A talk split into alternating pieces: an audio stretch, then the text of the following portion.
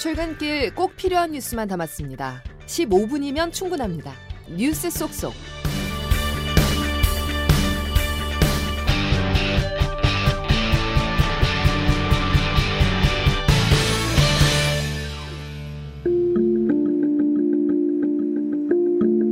단속이나 조사 의무를 좀 드러내고 예방이나 뭐 지원이나 이런 데 역할을 하는 그런 기구를 하나 만드는 안을 제시를 했습니다. 2년 동안 또 유예시켜 죽음들을 막지 못하게 되면 중처법이 무력해질까 봐 걱정이 태산입니다. 처벌만이 능사인가? 산업 현장 외면 말라. 막아주세요. 예, 안 됩니다. 막아주세요. 예, 안 됩니다. 민주당이 살려면 막아야 합니다. 산업 현장에서 노동자의 생명과 안전이 더 우선한다는 기본 가치에 충실하기로 했습니다. 정부 여당의 제안을 거부하기로 했습니다. 국민 여러분, 힘이 없어 정말 죄송합니다. 민주당의 1순위는 민주노총과 한국노총 등 기득권 양대 노총일 뿐입니다. 여러분 안녕하십니까? 2월 2일 금요일 CBS 아침 뉴스 김은영입니다. 50인 미만 사업장의 중대재해처벌법 적용을 2년 더 늦추는 방안을 두고 여야 간 협상이 결렬됐습니다. 정부와 여당은 민생을 외면했다고 비난했고 민주당은 생명과 안전이 우선이라고 강조했습니다. 첫 소식 박희원 기자입니다. 중대재해처벌법 협상의 최대 쟁점은 산업안전보건청 신설이었습니다. 협상이 평행선을 달리자 당정은 어제 본회의를 앞두고 산업안전보건청을 2년 뒤 개청하면서 중대재해법 적용을 2년 뒤로 하는 절충안을 내놨습니다. 민주당도 어제 오전엔 산업안전보건청 신설을 정부와 여당이 수용했다고 보고 2년 유예안을 전향적으로 수용하기로 했지만 의원총회에서 1시간 반 넘게 찬반 토론을 거친 끝에 받아들이지 않기로 했습니다. 홍익표 원내대표입니다. 현장에서 노동자의 생명과 안전이 더 우선한다는 기본 가치에 충실하기로 했습니다. 당정이 민주당이 내걸었던 핵심 조건을 수용했는데도 협상 타결이 불발된 상황. 국민의힘 윤재욱 원내대표는 민생을 외면하는 일이라고 강하게 비판했습니다. 83만 중소기업 또 영세자영업자들의 눈물을 외면한 민주당의 비정함과 몰인정함에 대해서 대통령실도 영세상공인들의 사정을 대변해 유예를 촉구한 부분이 있는데 민주당이 끝내 이 부분을 외면했다며 유감을 표했습니다. 중대재해처벌법은 노동자 사망 등 중대재해가 발생했을 때 사고 예방 의무를 소홀히 한 사업주를 처벌하도록 한 제도로 지난달 27일부터 5인 이상 모든 규모의 사업장에 적용되고 있습니다. CBS 뉴스 박희원입니다. 윤석열 대통령은 경북 문경 공장 화재 현장에서 순직한 김수광 소방교와 박수훈 소방사에게 각각 1계급 특진과 함께 옥조 근정 훈장을 추서했습니다. 경찰과 소방당국은 오늘 소방관 2명이 순직한 문경시 육가공 공장 화재 현장에 대한 합동 감식을 진행합니다. 여야가 철도 지하화 공약을 앞다퉈 내놨습니다. 하지만 정작 재원 조달 계획이 없어 총선용 선심성 공약이라는 비판이 제기됩니다. 조태임 기자가 보도합니다. 더불어민주당 이재명 대표는 어제 신도림역을 찾아 도시철도와 GTX 구간 상당 부분을 지하화하겠다고 밝혔습니다. 서울 지하철 2, 3, 4, 7, 8호선을 비롯해 철도의 경우 경인선, 경원선, 경부선, 호남선 등 전국 단위입니다. 전면적으로 철도 지하화 또 그 역사 지하화를 추진할 때가 됐다는 생각이 듭니다. 여기에 예상되는 사업비는 80조 원. 하루 앞서 국민의힘 한동훈 비상대책위원장도 경기 수원시를 찾아 영등포역에서 용산역, 수원역에서 성균관대역, 대전역 인근 철도를 지하화해 상부 공간과 주변 부지를 개발하는 공약을 발표했습니다. 수원 시민들이 겪어왔던 이런 격차를 해소할 수 있다고 생각합니다. 여기서 그 모델을 보일 것입니다. 하지만 정작 가장 중요한 재원 마련을 놓고는 양당 모두 하나같이 민자 유치만 언급했습니다. 국민의힘 한 위원장과 민주당 이계호 정책위원장입니다. 그 자체에서도 사업기회가 많이 생기지 않겠습니까? 거기에 주택이 생길 수 있고 공원이 생길 수 있고 상가가 생길 수 있지 않겠어요? 그럼 그 부분을 민자로 해결할 수 있는 부분이 대부분이라고 생각합니다. 별도 예산 투자는 저희들이 고려치 않고 있습니다. 다시 말씀드리면 민자 유치에 의해서. 민자 유치를 하려면 그만큼의 사업성이 담보돼야 하는데 이 부분에 대한 구체적인 계획이나 고민은 부족해 보입니다. 철도 지화화 공약은 매번 선거를 앞두고 단골 공약으로 등장했지만 늘 재원 문제로 발목이 잡혔는데 이번에도 총선을 앞두고 양당 모두 장밋빛 청사진만 제시한 모습입니다. CBS 뉴스 조태임입니다. 소아과 오픈런, 응급실 뺑뺑이 같은 필수 의료 붕괴를 막기 위해 정부가 10조 원 이상 투입하는 정책 패키지를 발표했습니다.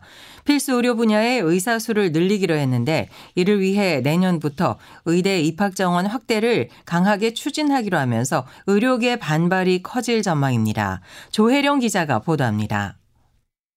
정부가 지역 필수 의료를 살리기 위해 5년간 10조 원 이상을 투자합니다. 어렵고 힘든 필수 의료 분야 의료진이 충분히 보상받을 수 있도록 진료 수가를 대폭 확대하는 겁니다. 재원은 20조 이상 쌓여있는 건강보험 적립금을 활용하기로 했습니다. 10년 뒤에는 의사 15,000명이 부족해지는 만큼 20년 가까이 동결된 의대 정원을 확대해 현장 의료진을 늘리겠다고도 밝혔습니다. 다만 구체적인 정원 확대 수치는 설 명절 전후로 발표할 예정입니다. 또 지역 필수 의사제를 도입해 지역 의료 인력을 확보하고 지역 인재 전형도 늘릴 예정입니다.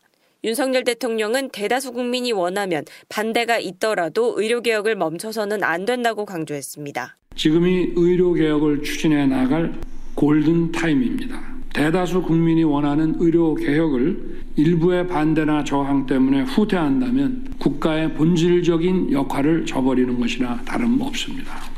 의료현안협의체에서 의대 정원을 논의해온 의사협회는 이번 필수의료 정책을 환영하면서도 의대 정원 확대는 필수의료를 살리는 대안이 될 수 없다고 반대 입장을 분명히 했습니다. 또 의사단체 내부에서 파업에 나서야 한다는 강경파의 목소리도 점차 커지고 있어 의료계와의 갈등은 당분간 이어질 전망입니다. CBS 뉴스 조혜령입니다. 윤석열 대통령이 신년 기자회견 대신 오는 7일 KBS와 대담을 통해 대국민 메시지를 발표할 것으로 알려졌습니다. 윤 대통령은 대담에서 취임 3년차 국정운영 구상을 밝히는 한편 김건희 여사의 명품 가방 수수 논란에 대해 직접 입장을 밝힐 것으로 보입니다.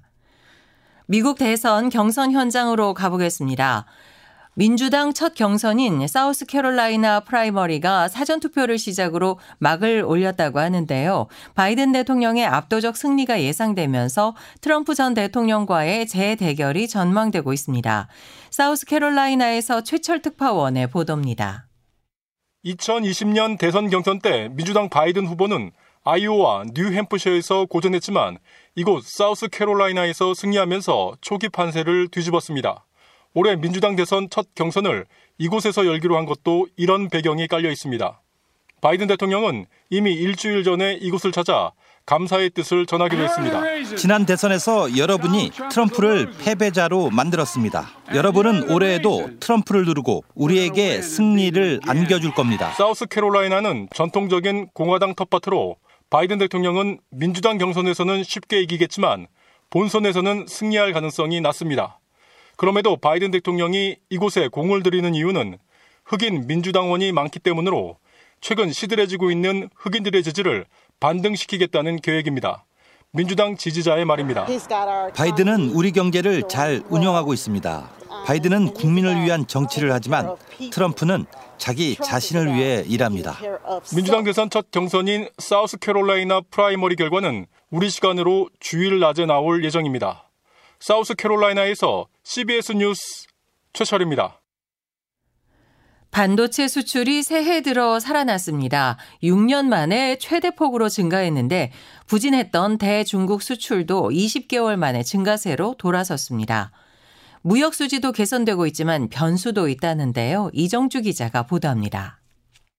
지난달 우리나라 무역 수지는 3억 달러 흑자를 기록했습니다. 수출액은 18% 증가했고 수입액은 7% 감소했는데 우리 주력 품목인 반도체 수출은 56%나 늘었습니다.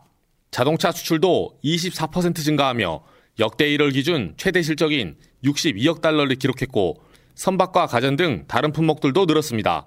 특히 최근까지 부진했던 중국으로 향하는 수출은 전년 대비 16%나 증가하며 20개월 만에 상승했습니다.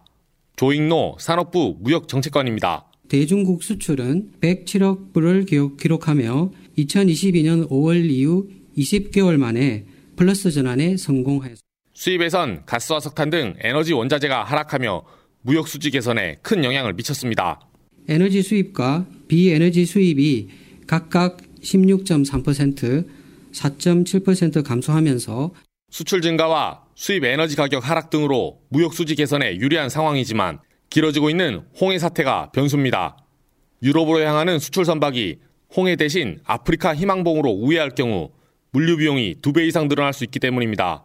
정부는 단계적 매뉴얼을 통해 대응하겠다고 밝혔지만 글로벌 변수를 뚫고 수출 상승세를 유지할 수 있을지 주목됩니다. CBS 뉴스 이정주입니다. 웹툰 작가 주호민 씨의 아들을 정서적으로 학대한 혐의로 재판에 넘겨졌던 특수교사에게 유죄가 선고됐습니다. 특수교사를 비롯한 교육 현장에서는 재판부가 특수교육의 특수성을 오판했다고 반발하고 있어 파장이 확산될 전망입니다. 이준석 기자의 보도입니다. 법원이 어제 웹툰 작가 주호민 씨의 아들을 학대한 혐의로 기소된 특수교사 A씨에게 유죄 판결을 내렸습니다. 이번 재판의 쟁점은 주씨 측이 아들의 가방에 몰래 녹음기를 넣어서 수집한 녹취록의 증거 인증 여부였습니다. 통상적으로 공개되지 않은 타인의 대화를 몰래 녹음한 것은 증거로 인정되지 않습니다. 하지만 재판부는 자폐성 장애 아동인 피해자가 스스로 방어할 능력이 없어 부모의 입장에서 이를 확인할 필요성이 있다는 점을 고려해 녹취록을 증거로 인정했습니다. 또 CCTV가 없는 장소에서 녹음 외에는 학대 정황을 확인하기 어려워 녹음 행위가 정당하다고 판단했습니다. 이를 두고 교육 현장에서는 재판부가 특수교육의 특수성을 오판했다는 불만이 쏟아지고 있습니다. 이정숙 전교조 경기지부 특수교육위원장입니다. 특수교육에서 이제 아이들의 문제행동을 교정하거나 그걸 하다 보면 강압적이거나 아니면 강하게 얘기할 때가 있잖아요. 선생님 저도 그렇고 네. 그런 상황이 적절하지 못해. 왜? 장애 학생이니까. 이게 되는 거죠. A씨 측은 몰래 녹음한 것을 유죄 증거로 사용할 경우 교사와 학생 사이 신뢰가 무너질 수밖에 없다며 항소 의사를 밝혔습니다. CBS 뉴스 이준석입니다. 암호화폐 가격의 차익에 투자해 쉽게 돈을 벌 수 있다던 업체가 돌연 홈페이지를 닫고 사라졌습니다. 투자자들의 돈을 수익금인 척 주다가 달아나는 이른바 폰지 사기로 의심되고 있습니다. 김정록 기자입니다. 지난달 30일 서울 강남구 한 사무실. 이곳에서 투자자 A씨는 투자금을 돌려달라며 주방용 가위를 들고 사무실 주인 B씨를 협박하다 경찰에 붙잡혔습니다. A씨는 크립토 아비트라지 아울, 일명 CAO란 기업에 약 2억 원을 투자했습니다. 거래소마다 다른 암호화폐 가격에 차익을 노리는 프로그램으로 쉽게 돈을 벌 수 있단 말에 마음이 동했는데 최근 이 CAO 기업이 홈페이지를 폐쇄하는 등 사실상 잠적하면서 투자금을 잃게 된 겁니다. 화가 난 A씨가 찾아간 사람이 바로 CAO 센터장 B씨. 하지만 B씨조차 CAO 아시아 담당이라는 주동자에게 자신도 속았다고 말하자 결국 흉기까지 들었습니다. 이처럼 CAO에 투자했다가 돈을 찾지 못한 피해자들이 현재 900명이 넘는 것으로 알려졌습니다. 이들은 CAO 측이 다른 투자자들의 돈을 수익금인 척 속여 지급하다 결국 돈을 가로채 달아난 전형적인 폰지 사기를 벌였다고 말합니다.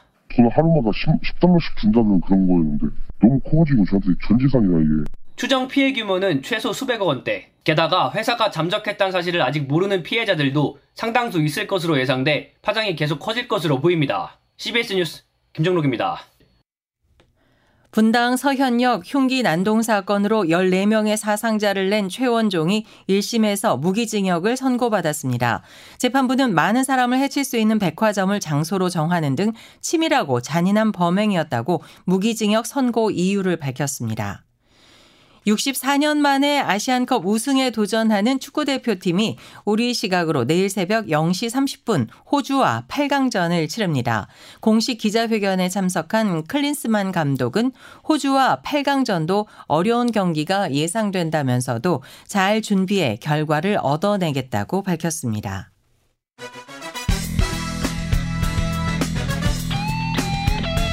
출근길 15분 뉴스 브리핑.